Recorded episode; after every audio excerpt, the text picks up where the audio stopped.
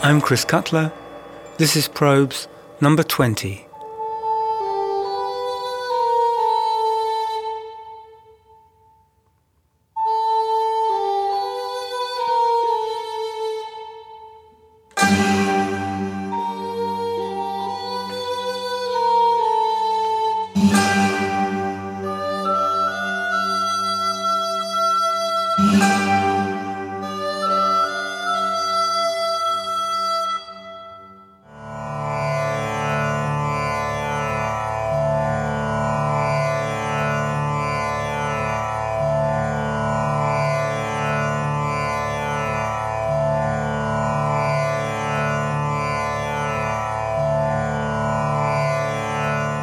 Of all the exogenous musical cultures that impacted on Western music, it was Indian classical music that brought the greatest changes in both thinking and playing across all forms of Western music, from Messiaen and La Monte Young to John Coltrane and the Beatles.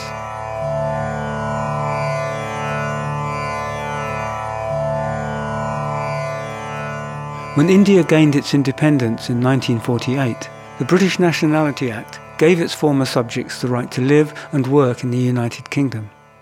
This fact, and Britain's desperate need for labour after the Second World War, brought significant numbers of immigrants from both the Caribbean and the Indian subcontinent, amongst them the violinist John Mayer, who arrived from Calcutta in 1952 to study composition at the Royal Academy of Music.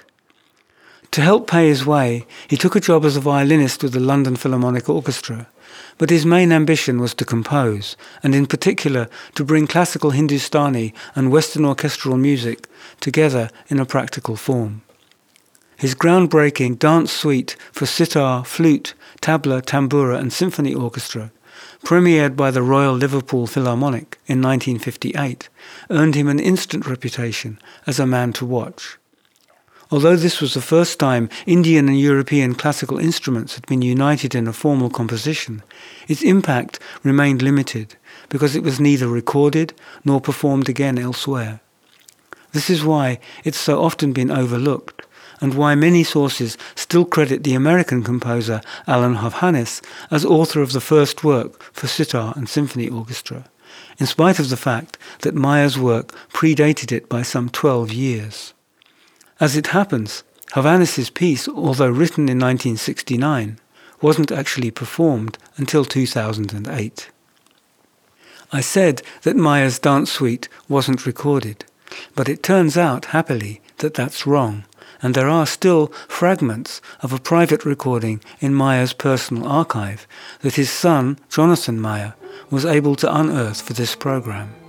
This is probably the first time that this music has been heard outside the family for 60 years.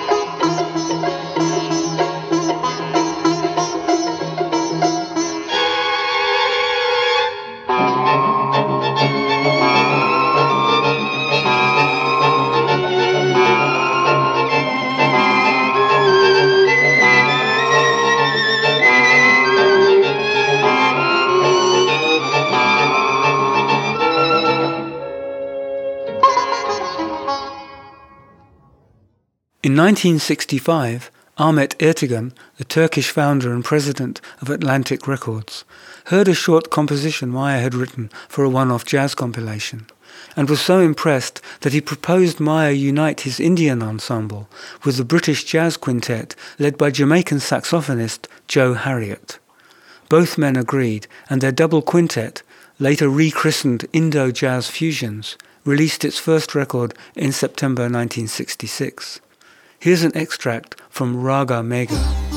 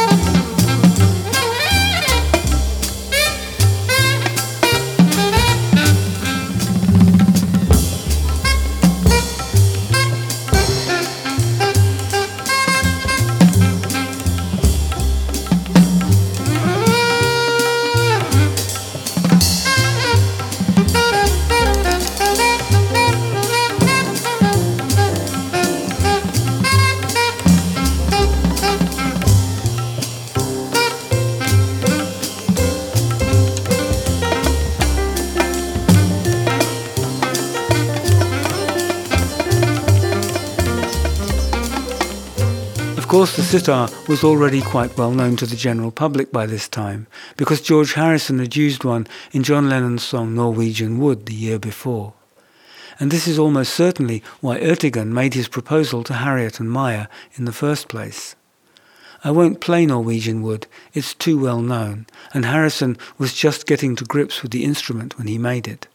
But here's Love You Too, recorded a year later for the LP Revolver.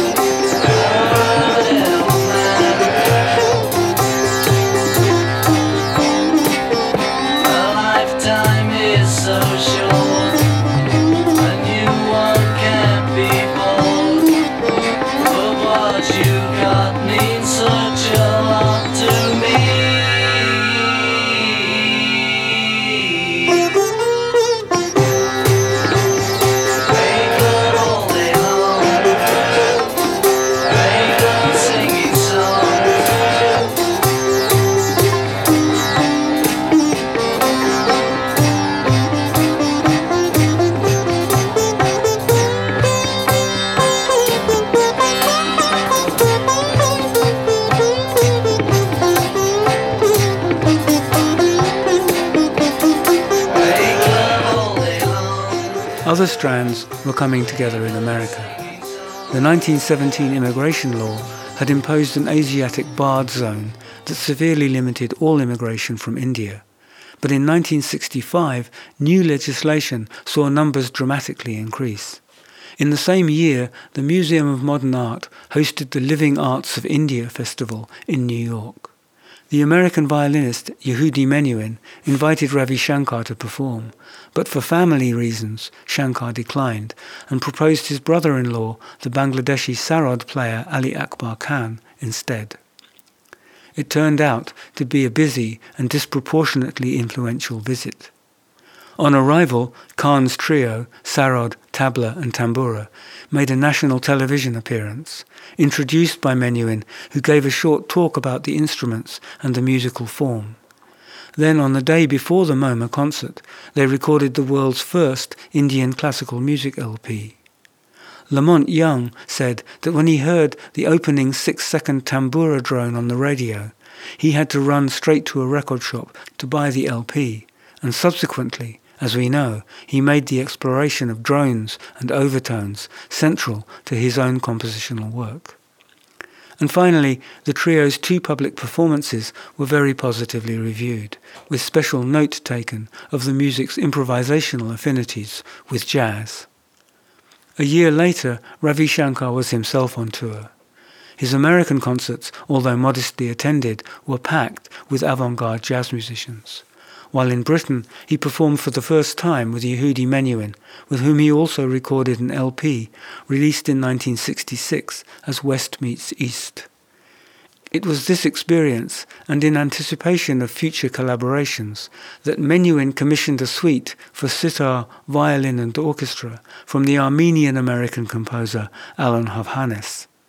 And although Hovhaness wrote the piece, Menuhin and Shankar never got around to performing it, and it remained on the shelf for 40 years before it was finally recorded with different soloists in 2008. It's a persuasive work, and no short extract can do it justice. Here's a sample.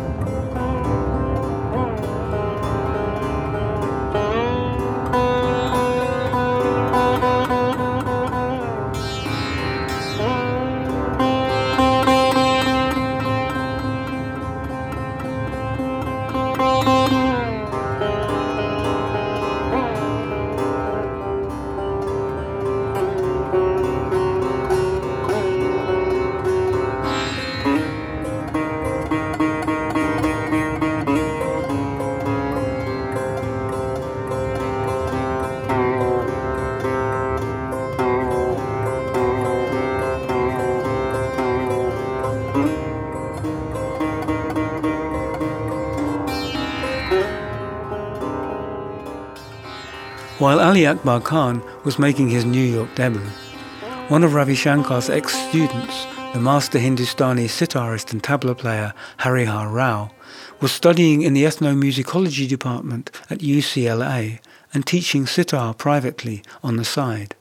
Jazz trumpeter Don Ellis came to study with him, and in 1964 they co-founded the Hindustani Jazz Sextet, a mix of saxophone, piano, vibraphone, bass, drums, trumpet, sitar and tabla. The vibraphone player was Emil Richards, who will meet again in another program. So two years before the Mayer Harriott double quintet, the Hindustani Jazz Sextet was playing high-profile concerts in California and opening for the Grateful Dead. But again, because they were never recorded, they had little wider impact. Fortunately for us, three previously unknown recordings of a 1964 concert at the Lighthouse Cafe were recently uploaded to YouTube, so we can have some idea of what they sounded like. This is Bombay Bossa Nova, which is not really a bossa nova, and it's all in 21 8.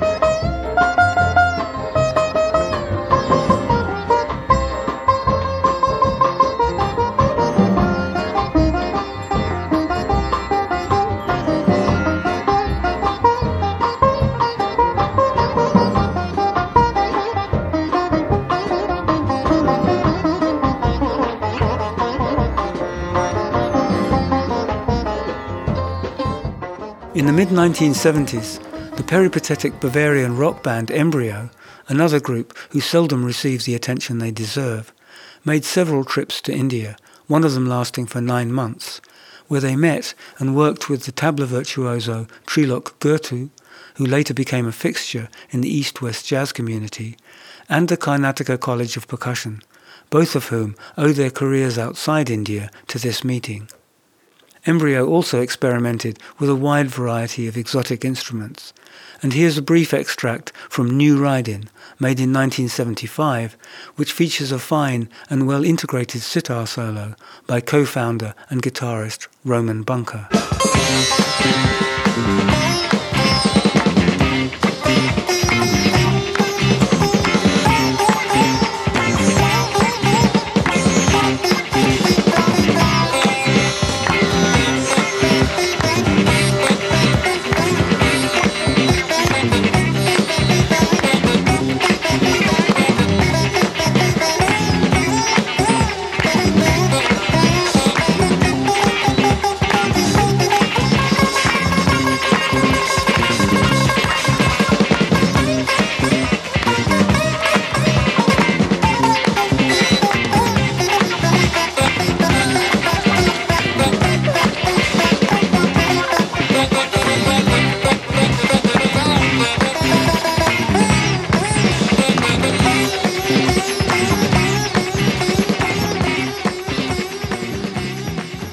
When Ali Akbar Khan had come to New York, it was to perform Indian classical music.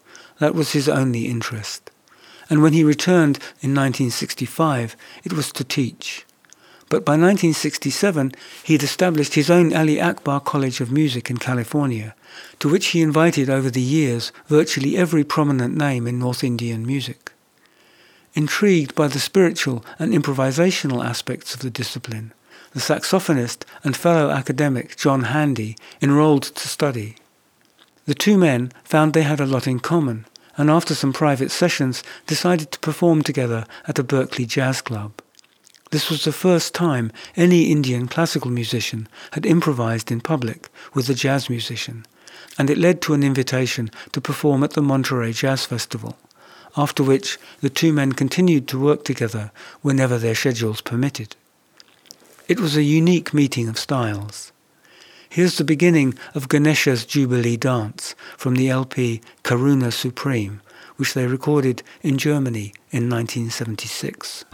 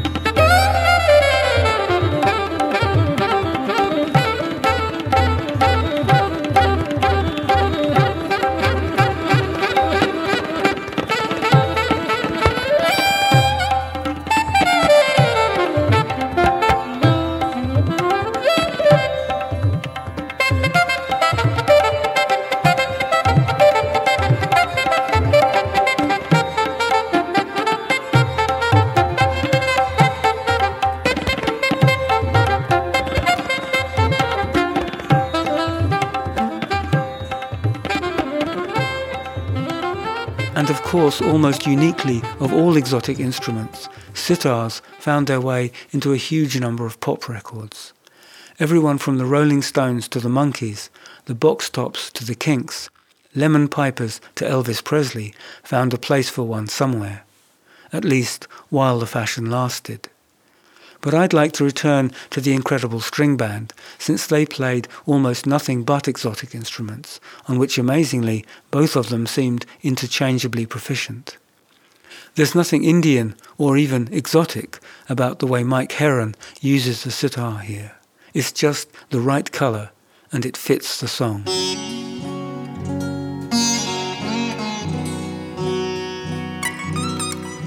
Oh, sleep,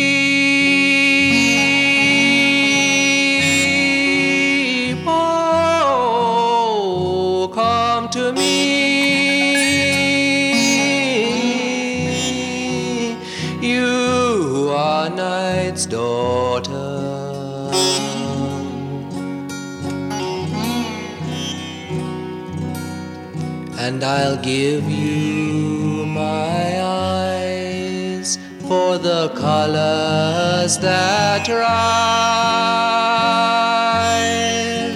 as time's echoes reflect on your water.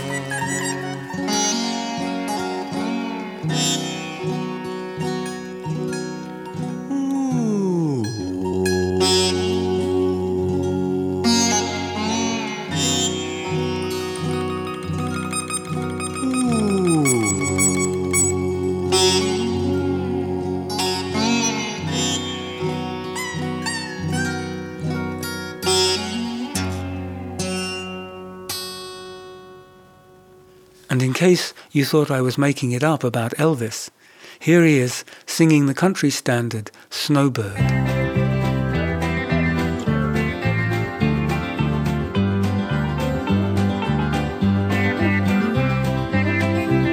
Beneath this snowy mantle, cold and clean, the unborn grass lies waiting for its coat to turn to green.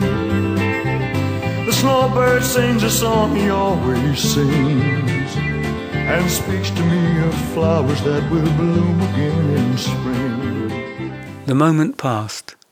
After a few years of intense exposure, the sitar fell back out of sight.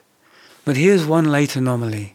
This is Gabriel Roth, alias Bill Ravi Harris, from a CD that mixes sitar with late 60s funk.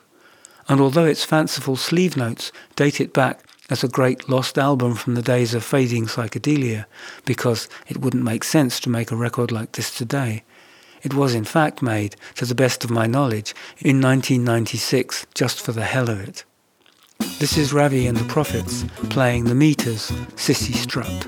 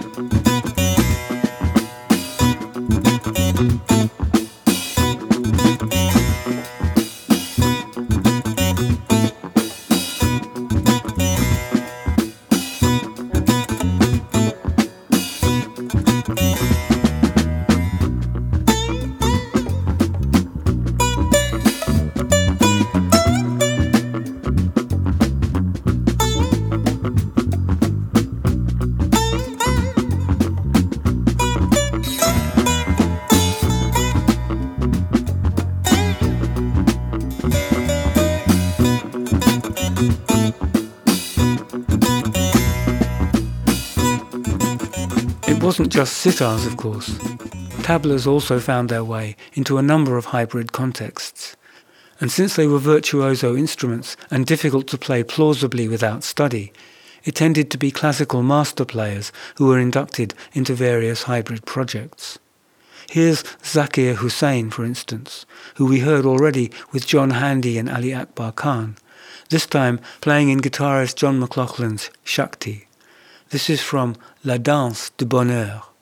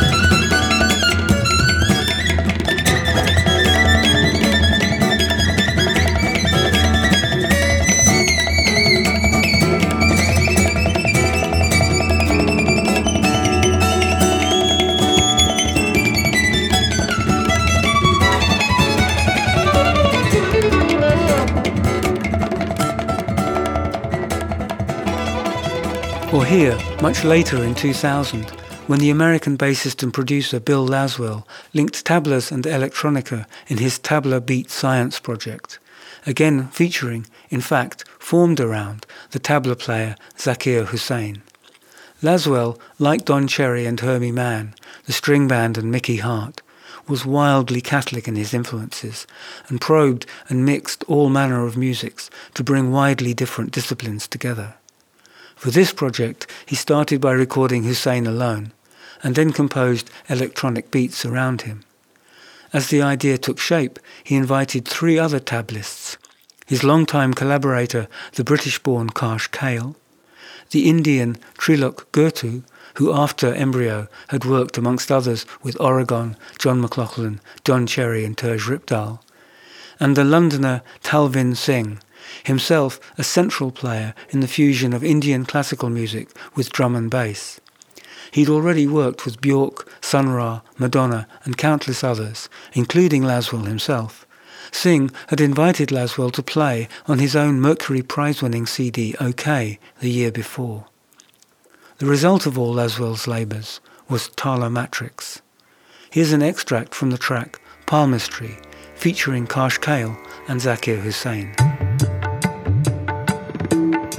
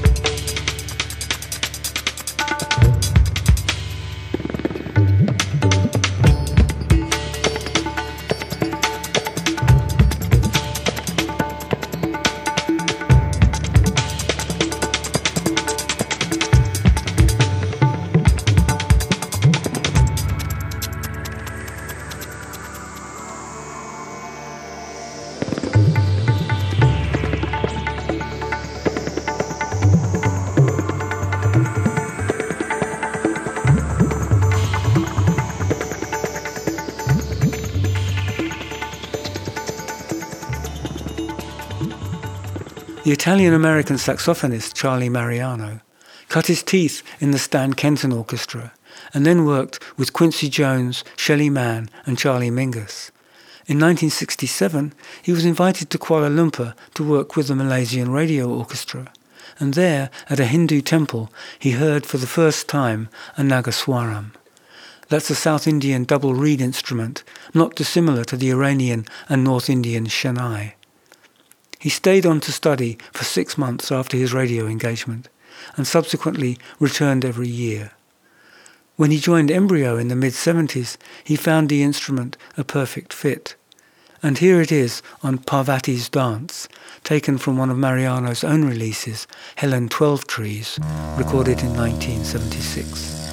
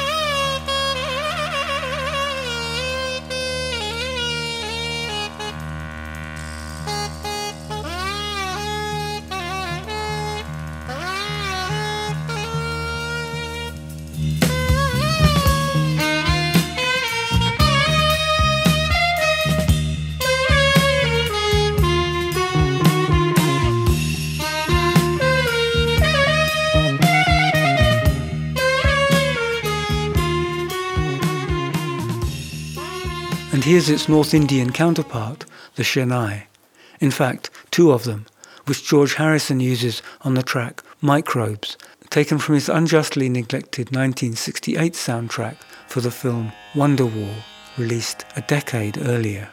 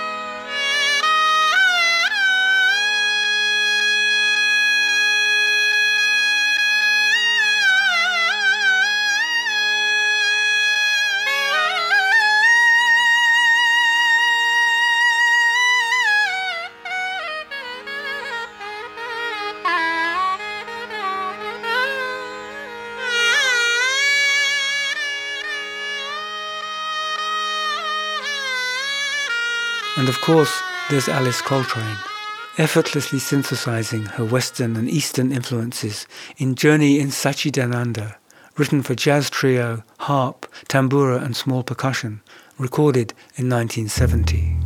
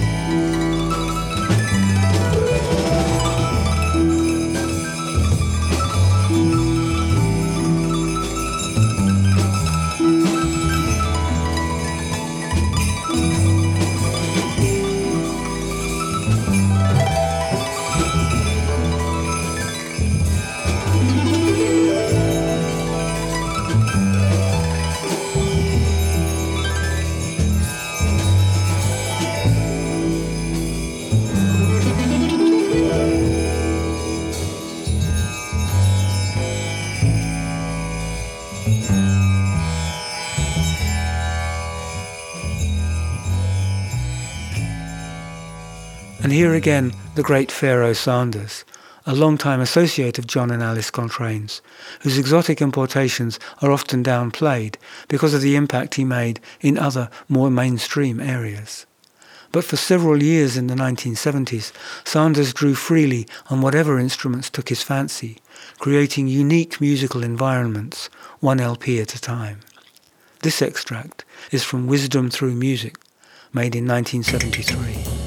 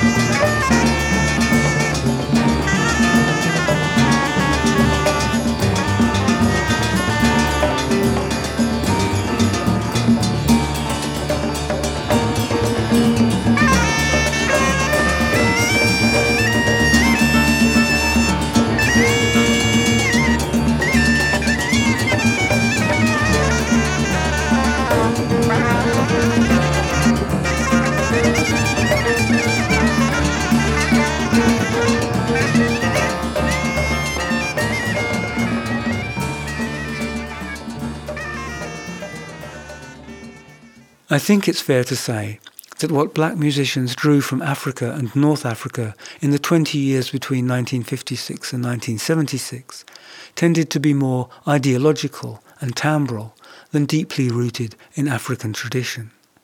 But that those drawn from India were almost always anchored in the disciplines indigenous to the music itself. Indian music had a lasting and profound impact on Western music in nearly all its forms. But influence is a topic for another program. Here we're trying to stay with the instruments. So I'll close this circle by coming back briefly to the drums. Here's Per Tjernberg, a Swedish percussionist and globalist, using a free mixture of the world's percussion to animate a 9-8 marimba ostinato.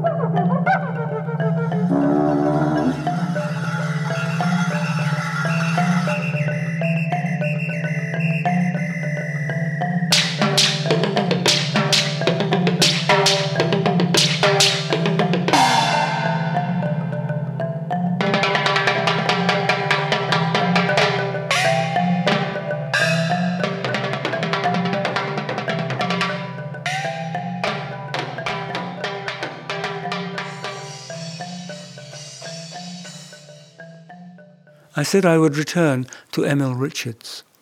He was the vibraphone player in Ellison Rao's Hindustani Jazz Sextet, who went on to collect on his travels and learn to play an enormous variety of the world's percussion, which he then introduced into every imaginable musical context. In constant demand as a session player, he wound up working with everyone from Marvin Gaye to Frank Zappa, Frank Sinatra to Charlie Mingus, Henry Mancini to the Beach Boys. He was also a close friend and played many concerts with microtonalist Harry Partch, as well as being a member of the infamous Wrecking Crew, the elite first call LA session musicians who played anonymously on almost everyone's hits in the 1960s. Over the last 60 years, he's appeared on thousands of recordings, including some 1,400 film soundtracks. If you needed exotic percussion, Emil Richards was the man to call and everybody did.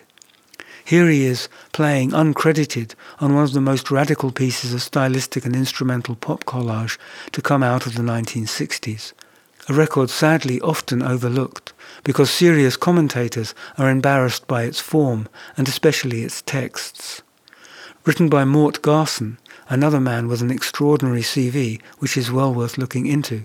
It brings together not only percussion instruments from all corners of the globe, but rock rhythm section, a harpsichord, and the first appearance on record of the Moog modular synthesizer, played here by Paul Beaver. The thing that makes Cosmic Sounds really remarkable is that it was recorded in real time. Richards apparently had to set up islands of percussion all around the studio and then run from one to another as the song progressed. I'll play an extract from Pisces because it includes the water chimes, four large brass discs that Richards had specially made that are played by being struck and then lowered into tubs of water to create a distinctive metallic glissando.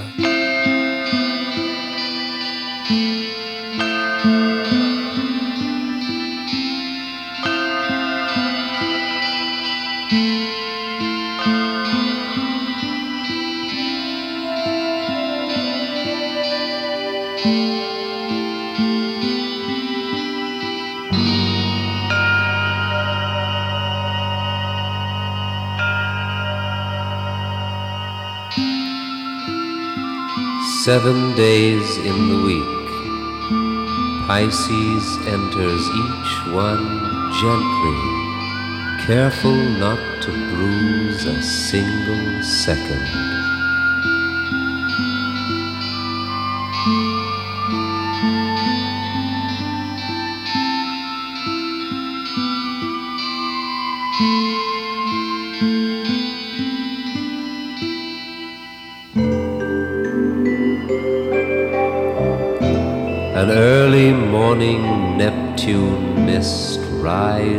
From the sea, a soft white carpet for Pisces to walk upon.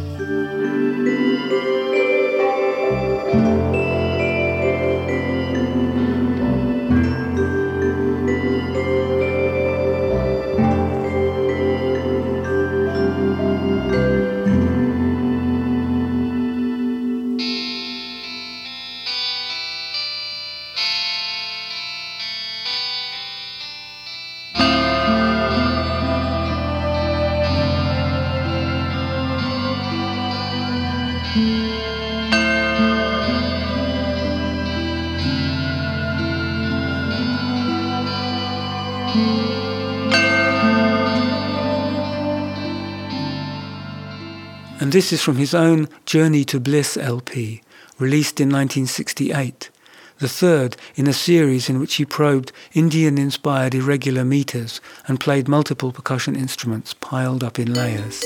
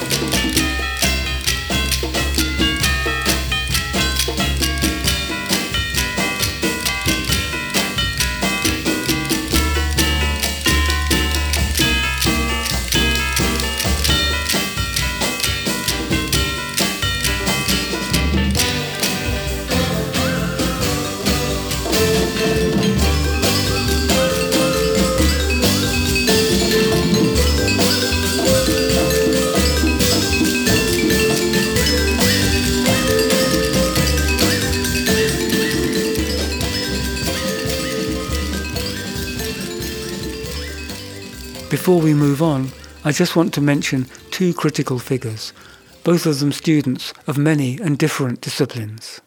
The first is Don Cherry, who became increasingly marginalized because he was considered too eclectic and hard to categorize. The second, Herbie Mann, who was sidelined because he was thought to be too much of a populist. Don Cherry's studies were wide-ranging, the most eclectic of his generation. Over a lifetime, he brought African, European, Arabian, and Asian instruments, as well as aspects of their musical discourses, into a unique synthesis. At the same time, he moved from being a member of the jazz avant-garde aristocracy, working with all the leading figures of the 60s New Thing, to being a respected but marginalized maverick, playing programs of wild and unpredictable diversity. We heard him in Probes 17, working with Western instruments and the Balinese gamelan, something almost no one else has successfully achieved. And this extract is from Mahakali, which ends up as a raucous rock fest, but starts, as you'll hear, very sedately.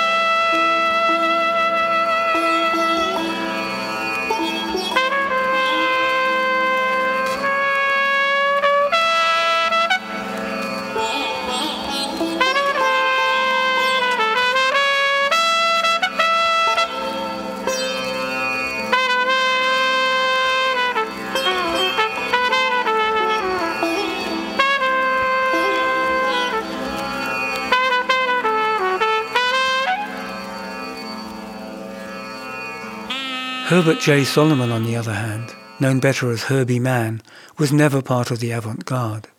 A white, mainstream bop flautist, he released a string of popular records, mostly groove-based, and notched up one hit after another. At the same time, he was a tireless explorer of what we now call world music, and supported a great number of very left-field performers, like Sonny Sharrock and Steve Marcus. First, he was a pioneer of Afro-Cuban music, then Brazilian. He was an early adopter of the bossa nova, after which, influenced by Abdul Malik, it was music from the Middle East, and later still, Japan. Mann mostly mined for what he could make into quasi-exotic easy listening. But he used the proper instruments, and he worked with local musicians, and he based what he did on study and listening. He dumbed down enough, you could say, but he always left a seam of pure awe in place.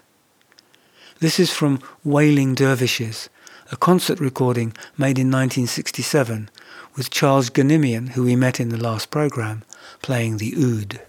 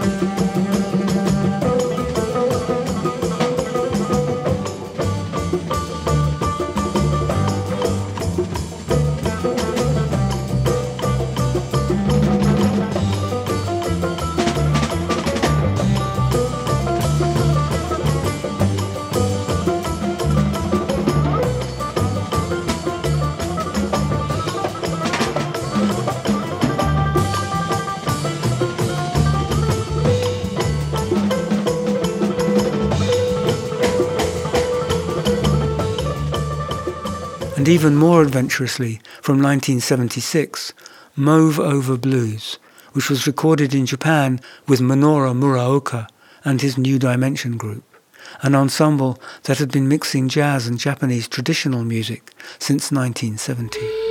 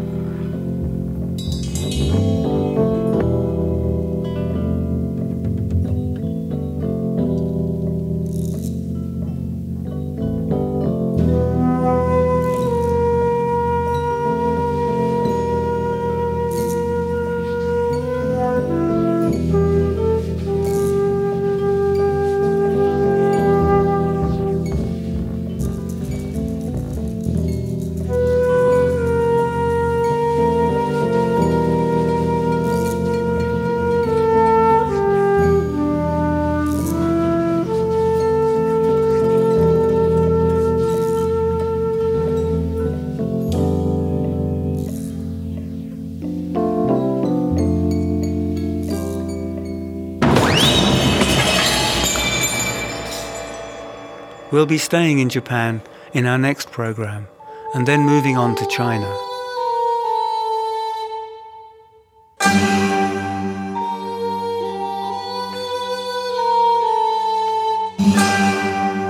I'm Chris Cutler. This has been Probes.